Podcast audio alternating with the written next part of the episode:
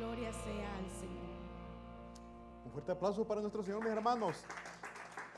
Bueno, pasamos a lo que es la palabra de Dios y les pido de favor nos pongamos de pie y buscamos en nuestras Biblias el libro de Hechos, capítulo 12. Vamos a leer del versículo 1 al 5. El tema de este sermón, mis hermanos, es oremos y aceptemos la voluntad de Dios. Que muchas veces cuesta, ¿verdad? No logramos entender la voluntad de Dios y por qué pasó esto, pues. ¿Qué sucedió? Nos decimos. Amén. Lo tenemos Hechos capítulo 12, versículos del 1 al 5.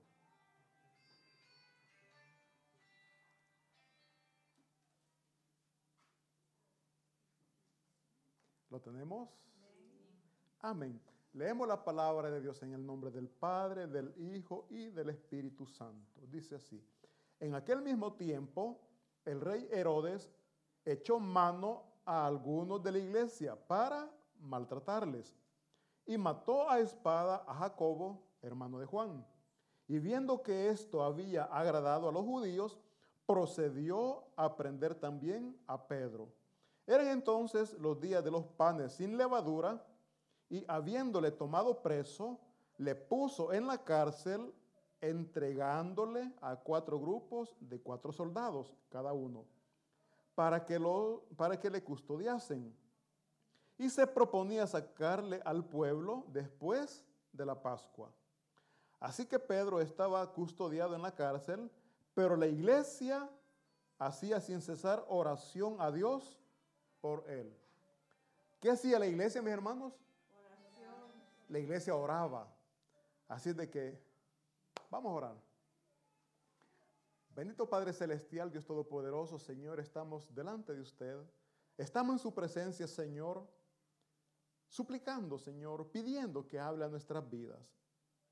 Les rogamos, bendito Espíritu Santo, que sea usted abriéndonos el entendimiento, Padre, que lo que vamos a leer, que lo que vamos a escuchar, nos deje bien claro que tenemos que aceptar su voluntad, por difícil que ésta sea. Fortalezca nuestros corazones en esos momentos y sea usted, Dios mío, por favor, guardándonos de todo mal y peligro. Gracias le damos porque esta palabra, Señor, seguro estoy que cambiará nuestras vidas. Y es por eso, Padre, que le damos gracias. En el nombre de Cristo Jesús, amén. Mis hermanos, ¿se pueden sentar? Como les decía, el tema es oremos y aceptemos la voluntad de Dios. Mis hermanos, no sé cuántas veces usted habrá orado como es, incansablemente, pero no recibió lo que usted estaba pidiendo. Al contrario, el familiar porque estábamos orando murió y, nosotros dijimos, ¿y qué pasó?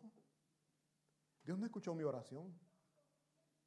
Y ha habido muchas personas que yo, he escuchado que se han apartado, se han alejado de la casa de Dios porque dicen, Dios no oye mi oración. Dios no me responde. Mis hermanos, yo siempre he dicho, Dios siempre oye nuestra oración, pero la voluntad de Él es santa.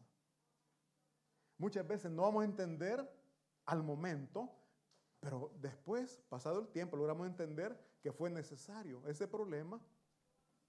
¿Por qué? Porque pasado el tiempo nosotros vemos lo que Dios ha hecho. Y yo siempre les digo esto y parece risible, pero mi hermano, tenemos, cuando tenemos los abuelitos con vida, ya están bien viejitos, pero no queremos que mueran, ¿verdad?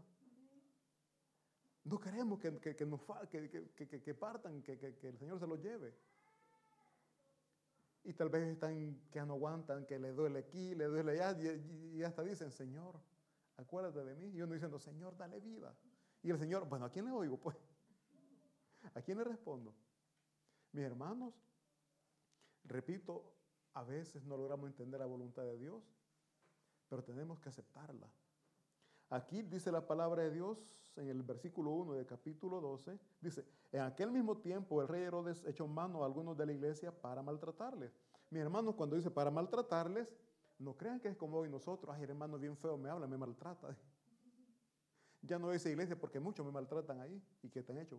Bien feo me hablan. O sea, es un maltrato para nosotros. Bien feo se me queda viendo. Ya no voy ahí. Miren, mi hermano, el maltrato que los apóstoles o los discípulos que están viviendo, dice el versículo 2, y mató a espada a Jacobo. Vemos el maltrato que estaban recibiendo ellos. No estaban diciendo, ay, que, ay, pues, aquí entre hermanas, ¿verdad? Ay, no, es que bien feo me hablan. Se sienten maltratadas. Y aún muchas veces los hermanos también. Entonces dice aquí, dice la palabra de Dios, y mató a espada a Jacobo, hermano de Juan. ¿Quién lo mató? Herodes. Fíjense, mi hermano, que en la Biblia, en diferentes textos y tiempos, se, habla de Herodes. A veces quedamos perdidos o confundidos porque dicen, bueno, por si Herodes aquí dice que murió, aquí habla otra vez de Herodes. Mi hermano, hablar de Herodes es hablar como de Faraón. No es una sola persona, sino que Herodes era como una dinastía o era un... Sí, una dinastía prácticamente, que moría uno, nacía otro, pero era llamado siempre Herodes. Por ejemplo, aquí ahorita estamos hablando de Herodes Agripa I. Estaba también Herodes el Grande, que era el abuelo de Herodes Agripa. También estaba el otro Herodes que es Herodes Felipe. Y vemos que todos son Herodes, ¿no? E incluso eh, este Herodes Felipe fue el que mató. ¿Se acuerdan que un Herodes que mató a Juan el Bautista, que le cortó la cabeza? ¿Se acuerdan por qué lo mató? Porque Juan el Bautista, como decimos en El Salvador, no tenía pelo en la lengua, no tenía miedo. Él, él le decía a, este Herodes y a eh, la eh, Herodía que ellos eran adúlteros y se lo gritaba frente, oigan bien, era el gobernador, era el, podríamos decir el rey. Y, el, y Juan le decía, arrepiéntanse adúlteros. Y eso le daba, miren, en la actualidad, yo a alguien, le, alguien de confianza le dije, ¿y su marido qué dice? Si mi marido, qué feo se oye, me dice. Si es su marido, le digo. Pero bien, bien, bien ofensivo se oye con respeto, no es casada, Leo. Y aunque si fuera casada, la Biblia qué dice, ¿Cómo, cuando se casan, ¿qué les dicen? ¿Los declaro? No dice lo declaro esposo y esposa, le digo. Ah, sí, ¿verdad? Me dice. o sea, ¿por qué les digo esto? Porque el pecado ofende. El pecado avergüenza. Y aquí Juan el Bautista le decía frente a todos que eran adúlteros. Y por eso es que buscaban la muerte de, Juan el Bautista. Hasta que lo hicieron. Bueno, pero esto es comercial. No era de esto que estamos predicando. Entonces, mis hermanos, lo que les quería decir o aclarar es que cuando se habla de Herodes, no, no se vayan a confundir porque hay diferentes personajes que dice Herodes. Herodes el Grande fue el que mandó matar a, a los niños cuando nació Jesucristo, ¿no? Porque tuvo miedo, porque se decía el rey de los judíos ha nacido. Él pensó que venía a reinar aquí en la tierra. Y como dijo, bueno, no sé quién es. Todos los niños que tengan entre esa edad en que nació el niño Jesús, que mueran. Entonces vemos que son diferentes Herodes. Entonces, mis hermanos, aquí dice que los romanos habían puesto a este Herodes, lo eligieron para que gobernara parte de Palestina, que incluye Galilea, Judea y Samaria. Y este Herodes Agripa I vio que cuando mató a Jacobo, eso le agradó al pueblo, eso le agradó a los judíos. Y sobre todo los religiosos, porque recordemos que los religiosos eran enemigos de los cristianos. Y cuando Herodes hizo esto, vio que el pueblo le gustó. Entonces, el ser humano cuando ve que alguien hace algo y le gusta, lo vuelve a hacer. ¿Por qué? Porque se está congraciando con la gente. Y es lo que él estaba haciendo. Mató a Jacobo y ya había agarrado a Pedro, dice la palabra de Dios acá en el versículo 3. Dice, y viendo que esto había agradado a los judíos, procedió aprender también a Pedro. Eran entonces los días de los panes sin levadura, era una fiesta. Pero ya Pedro ya estaba destinado, estaba en la cárcel, pero estaba destinado a llevar el mismo rumbo que había tenido Jacobo, la muerte. Ya Pedro sabía lo que le esperaba.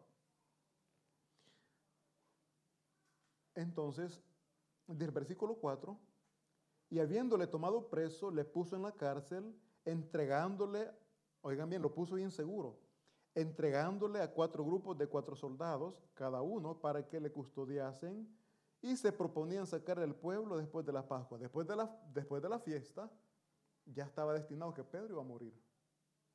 Pero veamos, mis hermanos, la seguridad con que este Herodes, según él, tenía a Pedro en la cárcel. Cuatro grupos de cuatro soldados, estamos hablando que tenía 12 soldados a cargo o, dándole custodia a Pedro para que no escapara. Y, y no creen que estaba, ellos siempre los tenían encadenados, estaban presos encadenados. Y si no recordemos cuando dice que eh, a Pablo y a Sila fue, que estaban encadenados y que llegó, hubo un terremoto y se rompieron las cadenas y quedaron libres. Eso es para que veamos que cuando ellos estaban presos, no es que solo estaban en el cuartito ahí sentados, que estaban encadenados. Entonces Pedro estaba encadenado también. Y además de estar encadenado, tenía 12 soldados cuidándole. ¿Cómo, lo ven? Pero tenemos un Dios de lo imposible. Tenemos un Dios que todo lo puede. Y vamos a ver qué es lo que sucedió acá. Eh, ah, bueno, también eh, otra aclaración es que este Jacobo que había muerto, mis hermanos, era uno de los que había pedido. ¿Se acuerdan que hubieron dos discípulos que le pidieron a Jesús que, se sentaran uno a la derecha y el otro a la izquierda? Era ellos, Jacobo y Juan. Fueron ellos que pidieron eso. Bueno, pasamos a la lectura del versículo versículo 5. Dice, así que Pedro estaba custodiado en la cárcel, pero la iglesia hacía sin cesar oración a Dios por él. Miren mi hermano, aquí está la fe. Ya ellos, la iglesia primitiva o los cristianos, habían visto que Jacobo había muerto. Pedro estaba en la cárcel, ellos sabían lo que a Pedro le esperaba pero ellos estaban orando sin cesar. Ellos estaban clamando a Dios que tuviera misericordia de Pedro. Esto nos enseña, mis hermanos, a que nosotros tenemos que orar por nuestro hermano, por las dificultades que ellos puedan estar pasando. Yo siempre he dicho, con la oración nosotros podemos ayudarle a nuestro prójimo o a nuestro hermano en sus necesidades. Nosotros quisiéramos ayudar, pero somos humanos, tenemos limitaciones. Pero sabemos que tenemos un Dios todopoderoso, que Él sí puede. Y entonces clamamos por las necesidades que nuestro prójimo pueda estar pasando. Si vemos o sabemos que alguien está enfermo, no somos médicos y aún muchas veces ni los médicos pueden hacer nada. Entonces, ¿nosotros qué hacemos? Clamar al Señor para que Dios derrame sanidad. Pero no todo lo que pedimos Dios lo va a conceder. Porque por Jacobo, no crean que la iglesia primitiva no estaba orando. Los apóstoles oraron también por Jacobo, pero ¿qué sucedió? Murió. A Jacobo Dios no lo salvó. Y la iglesia estaba orando. Son las contradicciones que muchas veces nosotros decimos, pero ¿y por qué Dios no me oye? Pues? Miren, mis hermanos, la voluntad de Dios es santa y se respeta. La voluntad de Dios para nosotros dice que es buena, agradable. ¿Qué tan perfecta fue para Jacobo? Que murió en manos de Herodes. ¿Verdad que es difícil entenderlo? Es bien difícil entenderlo. Pero son los propósitos de Dios. ¿Y qué podemos hacer? Yo les pongo ese ejemplo, mis hermanos, cuando estamos orando por nuestras familias, y fallecen. Y a veces nos dicen, bueno, y vos que no sos cristiano, pues que no estabas orando. Y entonces, ¿por qué murió? Pues? Pareciera como que si uno fuera Dios, uno, pues uno lo que hace es interceder, orar. Pero al final la voluntad de Dios es la que se cumple, pues la voluntad de Dios que se hace. Entonces, mis hermanos, eh, Jesús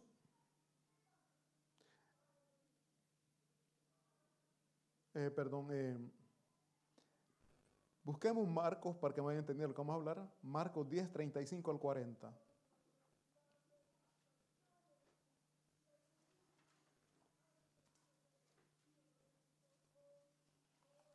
Muchas veces, mis hermanos, a nuestro Señor le pedimos cosas que prácticamente le estamos pidiendo para nuestra vanidad o la vanagloria, como se le llama. Tenemos Marcos 10, 35. Dice así la palabra de Dios, el 35.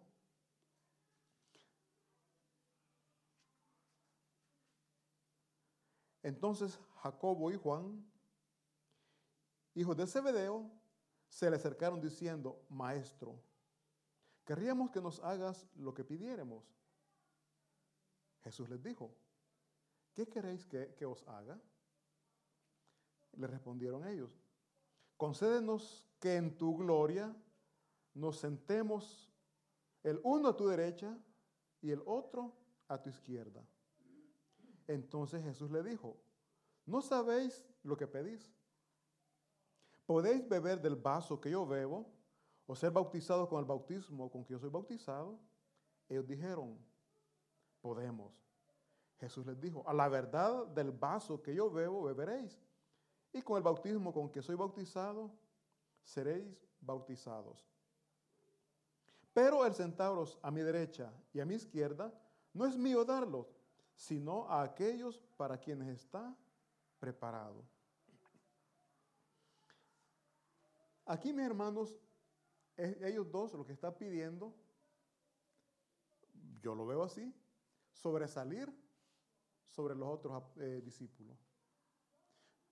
Queremos estar a la par de Jesús, dando ese honor, sentándonos uno a la derecha, otro a la izquierda.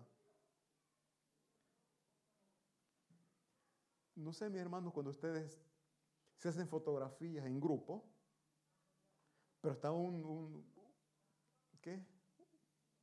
Inventemos. Está el presidente de la República y usted está en grupo. Para la fotografía, ¿usted dónde se pondría? ¿El último o buscaría estar a la par de él? La gran mayoría, si ustedes ponen, ponen atención, la mayoría quiere estar a la par del personaje principal. Eso estaba sucediendo aquí. Estos dos querían estar a la par de Jesús. Pero ¿por qué uno quiere estar a la par del personaje principal? Es que es el de confianza. Es que ellos tienen, son bien amigos. Entonces ellos aquí lo que querían estar a la par de Jesús. Pero no estaban, no tenían, no era una petición espiritual, sino que era algo carnal. Como nosotros muchas veces venimos delante de Dios con peticiones que no son espirituales, sino que son peticiones o bendiciones terrenales las que estamos pidiendo. Pero esa bendición terrenal que estamos pidiendo, ¿para qué la queremos? ¿Por qué la pedimos? Señor, bendíceme, Padre. Ayúdame a ganarme la lotería. ¿Para qué, pues? ¿Qué se pretende? Sí, salir de las deudas, comprar, pagar, pero sobre todo, ¿qué es lo que más se busca? Andar bien bonito, ¿verdad? Como se dice. Y saben que eso no es bueno porque eso hace engrandecer más el ego del ser humano, nos vuelve aún más orgullosos. Y es por eso que Dios no nos va a conceder lo que nos va a dañar, porque Dios nunca nos va a dar algo que nos va a perjudicar. Él nos va a dar aquellas cosas que nosotros estamos clamando y que nos van a acercar más a Él, que nos van a acercar más a, la, a, como Él es, a su semejanza. ¿Por qué no pedimos, Señor, ayúdame a ser humilde? Ayúdame a quedarme callado cuando me estén ofendiendo, cuando me estén gritando. Señor, ayúdame a amar a mi prójimo. Ayúdame a amarlo como tú me amas a mí. Hacemos esas peticiones, mis hermanos. Silencio total. Ni un amén. Mis hermanos, pero ¿por qué, ¿por qué guardamos silencio? Porque estamos conscientes que no lo estamos haciendo. Y aquí les repito, ellos lo que estaban pidiendo era algo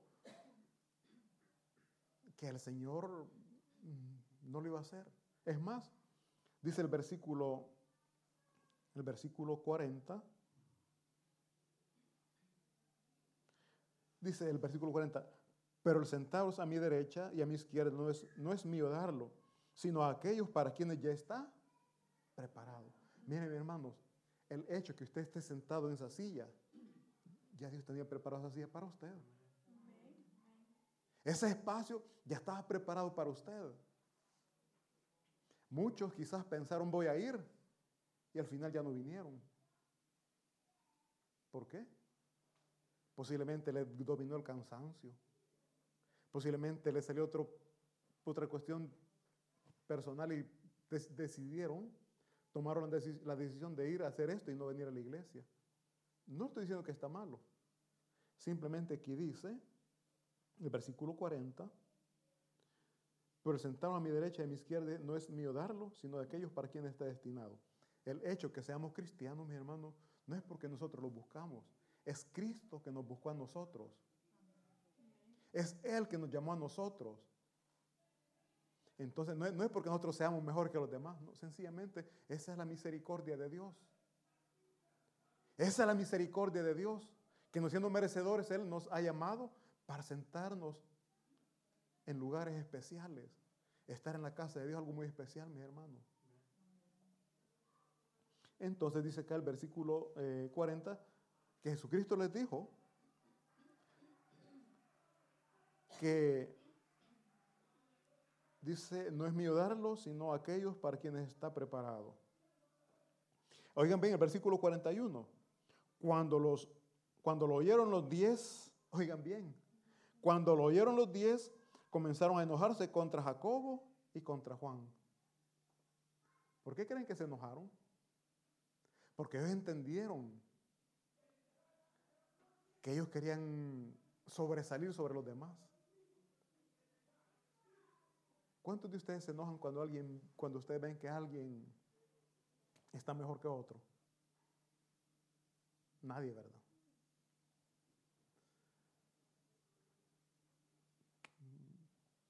Se escucha muchas veces, ay, que se nos merece eso que tiene. Esa muchacha está bien fellito, no, no se lo merece.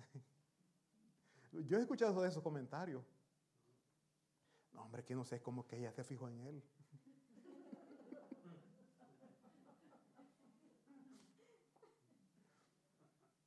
Mi hermano, había un dicho que dice, nadie ve, ¿cómo es?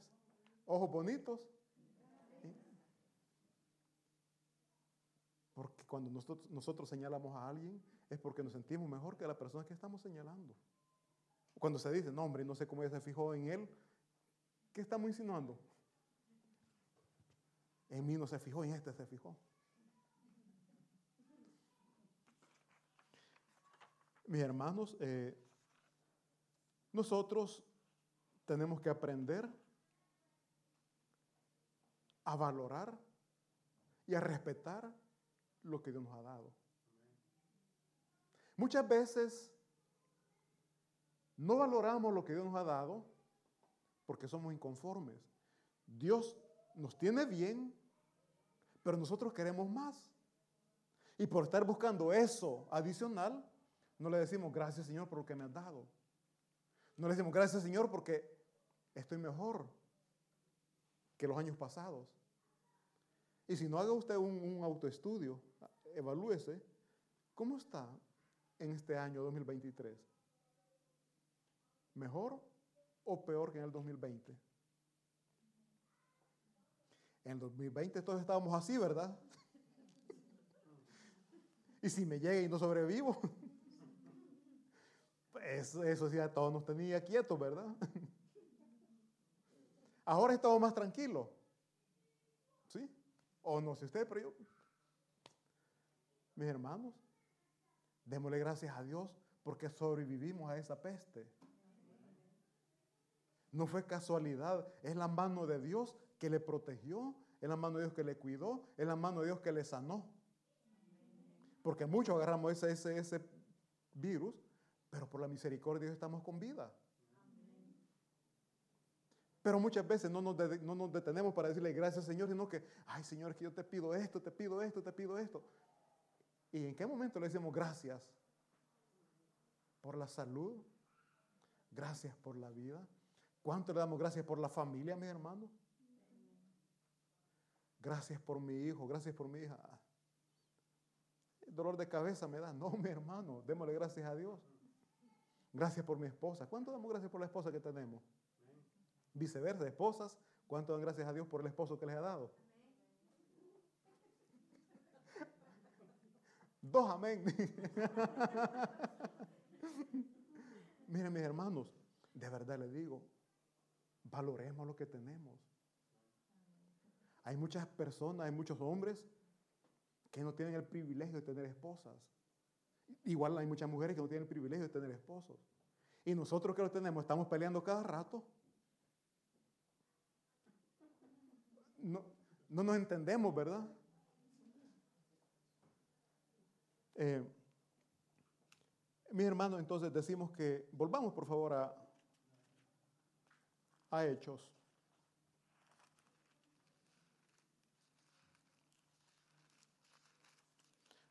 Siempre Hechos capítulo 12. Para que veamos cómo Dios atiende y responde a las oraciones de su pueblo, si está dentro de la voluntad de Él. Dice el versículo 6. Y cuando Herodes le iba a sacar, estamos hablando de Pedro, cuando Herodes le iba a sacar, aquella misma noche estaba Pedro durmiendo entre dos soldados, sujetos, oigan bien, sujetos con dos cadenas y los guardas delante de la puerta custodiaban la cárcel. Es lo que le decía. Estaba encadenado y todavía había soldados cuidándole. ¿Qué decía Herodes? Que esté bien seguro que no escape. Asegúrense bien que no escape. Encadenado y con 12 soldados. Dice el versículo, pero, pero recordemos, tengamos presente, pero los cristianos estaban orando. Dice el versículo 7. Y he aquí que se presentó un ángel del Señor y una luz resplandeció en la cárcel y tocando a Pedro en el costado le despertó diciendo, levántate pronto. Y las cadenas se le cayeron de las manos. Milagro. ¿Por qué suceden los milagros? Porque hay una iglesia que está orando. ¿Por qué vienen los milagros? Porque Dios mueve su mano, porque oye la oración de su pueblo. Digo, no siempre, tengo presente eso, porque en el caso de Jacobo no fue así. Tenemos que orar y tenemos que esperar la voluntad de Dios. Si Él lo concede, gloria a Dios. Y si no lo concede, de igual manera, gloria a Dios. Dice el versículo, entonces el versículo 7 dice que las cadenas se le cayeron de las manos. Milagro. Luego dice el versículo 8, y le dijo el, el ángel, ciñete y átate las sandalias, y lo hizo así. Y le, dio, y le dijo, envuélvete en tu manto y sígueme. Versículo 9 y saliendo le seguía, pero no sabía que era verdad lo que hacía el ángel, sino que pensaba que era una visión. Versículo 10. Habiendo, oigan bien, habiendo pasado la primera y la segunda guardia, llegaron a la puerta de hierro que daba a la ciudad, la cual se les abrió por sí misma y salidos pasaron unos, pasaron una calle y luego el ángel se apartó de él. Miren, mis hermanos, no hay nada ni nadie que cambie los planes que Dios tiene para nosotros. El plan que Dios tenía para el apóstol Pedro era que continuara viviendo para que predicara la palabra de Dios. Herodes lo quería matar para que no se siguiera predicando la palabra de Dios, porque ellos eran perseguidos porque predicaban el Evangelio de Cristo. Y es lo que Herodes quería evitar. Pero Repito, mi hermano, no hay nada que cambie los planes de Dios en nuestras vidas. Dios tiene un propósito, Dios ha formado un plan para usted. Y no se lo va a cambiar nadie más que usted mismo. ¿Por qué creo más que usted mismo? Porque somos rebeldes y no escuchamos. O sí escuchamos el llamado o sentimos el llamado de Dios, pero hacemos lo contrario. Los días domingos hay algo en el interior, iglesia, iglesia. Pero cuando es verano, parque, parque. o sea, ahí está en contradicción. Por eso le digo, nadie nos puede cambiar el destino más que nosotros mismos. ¿Por qué? Por desobedientes.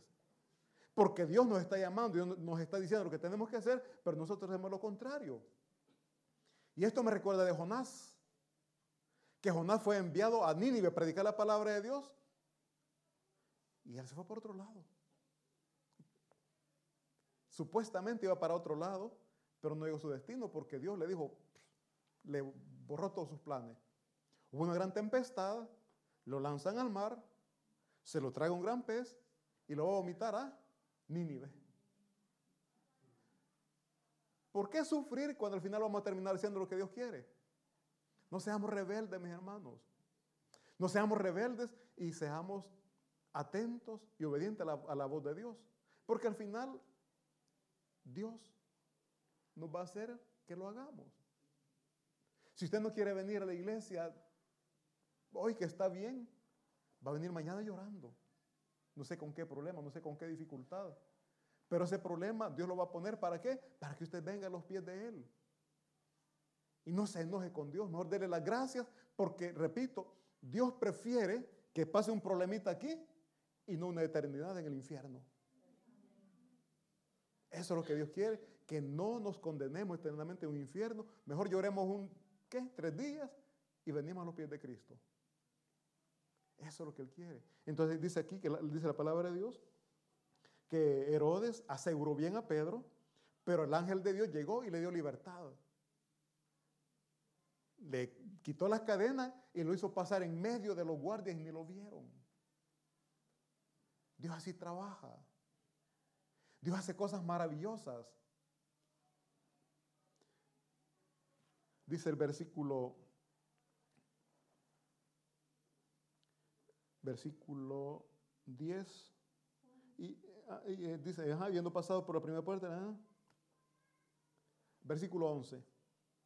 Entonces Pedro, volviendo en sí, dijo, ahora entiendo verdaderamente que el Señor ha enviado a su ángel y me ha liberado, me ha librado de la mano de Herodes y de todo lo que el pueblo de los judíos esperaba. O sea, Pedro entendió que era el Dios mismo que le había dado libertad.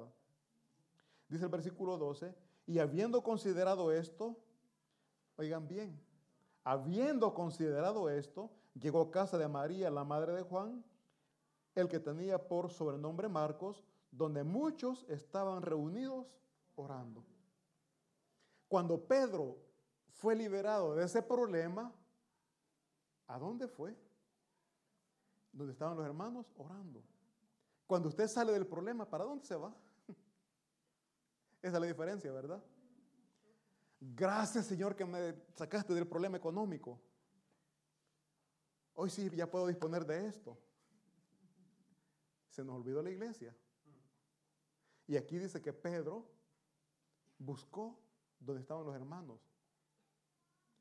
Hoy en este tiempo sería, cuando Dios nos saque del problema, busquemos la casa de Dios. Vengamos y digamos, gracias Señor por lo que has hecho en mi vida. No nos alejemos de la casa de Dios. Dice el versículo 12, 13, perdón. Cuando llamó Pedro a la puerta del patio, salió a escuchar una muchacha llamada Rode, la cual cuando reconoció la voz de Pedro de gozo no abrió la puerta, lo dejó fuera. Imagínense, lo hubieran ido siguiendo. Dice el versículo 13. Eh, y cuando llamó Pedro a la puerta del patio, salió a escuchar una muchacha llamada Rode, la cual cuando reconoció la voz de Pedro, de gozo no abrió la puerta. O sea, corrió a donde los hermanos decían, aquí está Pedro, aquí está Pedro, aquí está Pedro, pero no le abrió. O sea, según la alegría de ella. Dice el versículo 15, y ellos le dijeron, oigan bien, ellos están orando pero quizás como nosotros le faltaba fe. Dice el versículo 15, y ellos le dijeron, estás loca. No creían que Dios le había dado libertad a Pedro. No, o sea, cuando, cuando usted dice algo y no le creen, como, vos estás loco o vos estás loca, es lo que nos dicen, ¿verdad? Busca de Cristo, que Él te va a dar la solución. Vos estás loco. Yo tengo que trabajar porque si no, no como. Dichos comunes que se oyen, ¿no? Entonces le dijeron, vos, eh, estás loca. Aquí le dijeron, eh, estás loca, dice. Pero ella aseguraba que así era. Entonces ellos decían, es su ángel. Versículo 16, mas Pedro presentía, persistía en llamar y cuando abrieron y le vieron se quedaron atónitos. Mis hermanos, cuando una persona está con cáncer o con tumor y, da testimonio de sanidad, los hermanos se sorprenden. ¡Wow! ¡Qué maravilla! Dios hace milagros, mi hermano. El Dios que sacó a Pedro de ese problema es el Dios que está escuchando esta noche su petición. Pero tenemos que creer. Y aquí viene la pregunta, y cuando Dios le saque de ese problema, ¿para dónde se va a ir usted? ¿Qué va a hacer usted? Son preguntas que nosotros decimos a la iglesia, son respuestas que nosotros damos nosotros mismos a la iglesia. ¿Qué tan cierto será? Mis hermanos, cuando Dios nos dé libertad, busquemos su casa. Cuando Dios nos dé libertad, acerquémonos más a Él, porque Él nos da libertad para que le busquemos, Él nos da libertad para que le adoremos, nos da libertad para que le exaltemos. Y nosotros queremos hacer lo contrario. En algo tan sencillo y bien común, ¿cuántas alabanzas al día cantamos versus cuántas canciones cantamos. ¿Cuántas alabanzas escuchamos versus cuántas canciones escuchamos? ¿Por qué les digo esto, mi hermano? Porque la música es algo que nos daña, nos destruye emocionalmente y la alabanza, la adoración a Dios nos ayuda, nos fortalece. No sé cuántos de ustedes han llorado escuchando canciones. Me dejó la condenada. Pero si usted canta una alabanza, mi hermano, no, hombre, eso le va a mantener fuerte, firme en la fe de Cristo Jesús. Por eso, cuando Dios nos dé libertad de ese problema, alabémosle, adorémosle y exaltémosle. ¿Por qué? Porque no hay nada más lindo y más bello que poder exaltar a nuestro Señor, a nuestro Dios, a nuestro, Creador. Vamos a continuar, dice,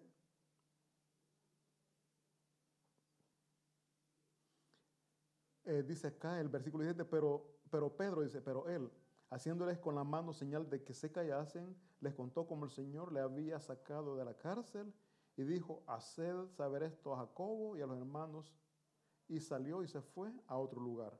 Mis hermanos, después que ellos, los discípulos, vieron que Pedro estaba libre, cuando usted celebra, cuando usted recibe victoria, se hace fiesta, se, se, celebra y se grita de alegría, ¿no? Eso es lo que sucedió ahí. Y Pedro decía, cállense, cállense. Mis hermanos, yo lo que quiero esta noche, en el nombre de Cristo Jesús, es decirles, que no nos cansemos de orar. No nos cansemos de orar, aunque si usted está pidiendo y no ve la respuesta ahora, tenga paciencia. Al tiempo de Dios, Él dará la respuesta. Y si la respuesta no es lo que usted está esperando, dele gracias a Dios, porque Dios tiene un propósito para usted. Y es necesario que usted pase por ese problema para que Dios pueda formar el carácter que quiere formar en usted. Ya para terminar les pido de favor que leamos Primera de Pedro, capítulo 5, versículo 10.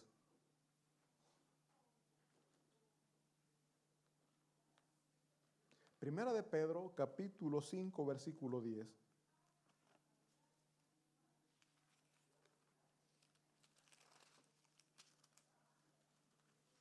¿Lo tenemos? Dice, me gustaría que ustedes lo lean, por favor, pero fuerte. Quiero escucharles.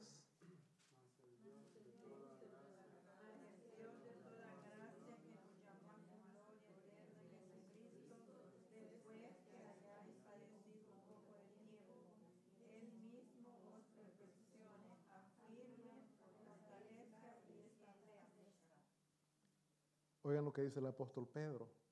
Después que pasó por tantas dificultades. Dice, mas el Dios de toda gracia, que nos llamó a su gloria eterna, oigan bien, ¿a qué nos llamó? No a que tengamos cosas terrenales, a su gloria eterna. En Jesucristo, oigan bien, ¿después de qué? Después que hay, ¿qué es padecer? pasar tantos problemas, pasar tantas dificultades, que usted dice, este, el Señor no me entiende, el Señor no me oye, el Señor no me responde. Dios está formando su carácter. Así es de que mejor dígale, Señor, gracias por este problema, porque en este problema me voy a fortalecer más en la fe.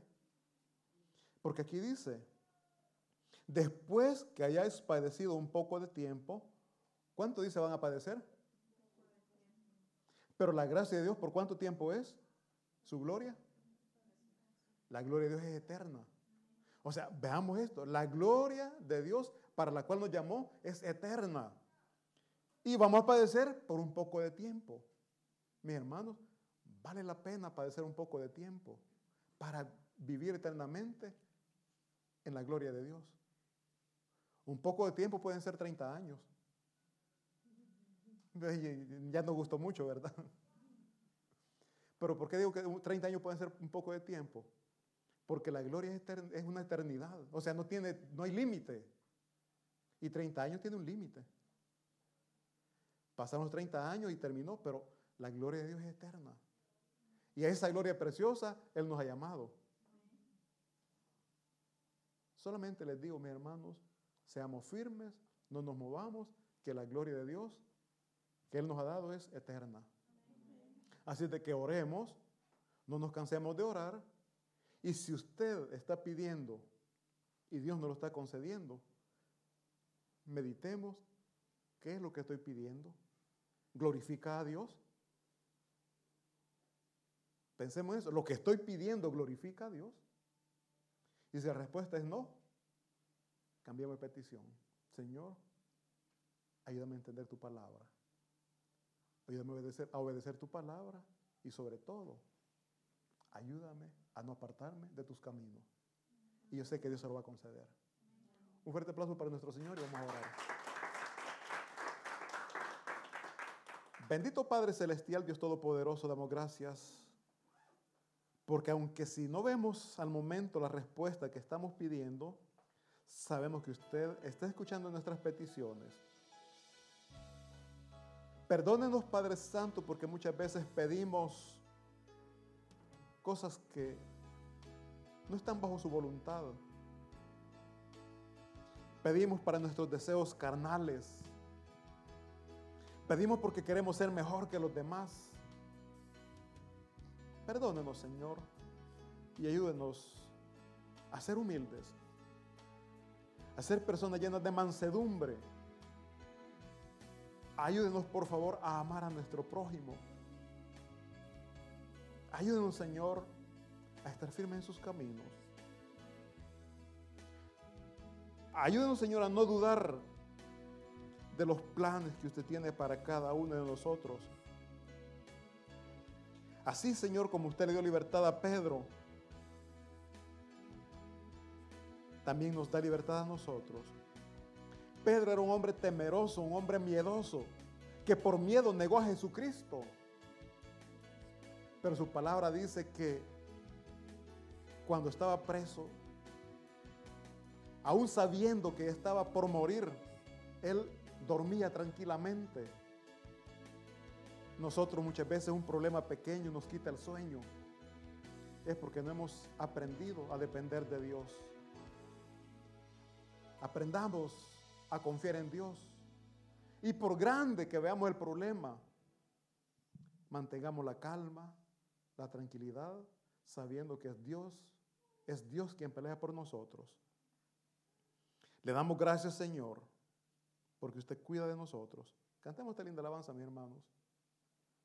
Declaremos, confesemos que Él cuida de nosotros.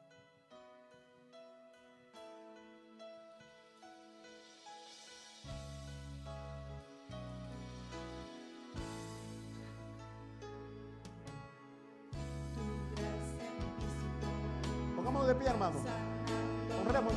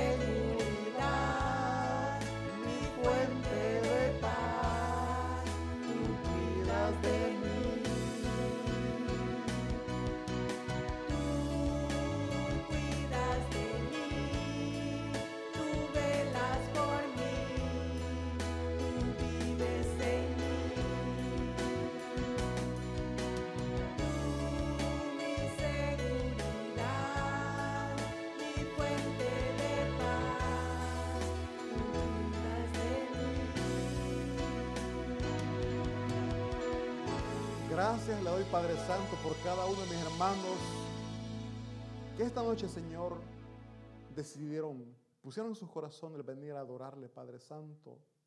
Oro por las peticiones de cada uno de ellos. Usted las conoce, Señor. Según su santa voluntad, sea usted concediéndoselas.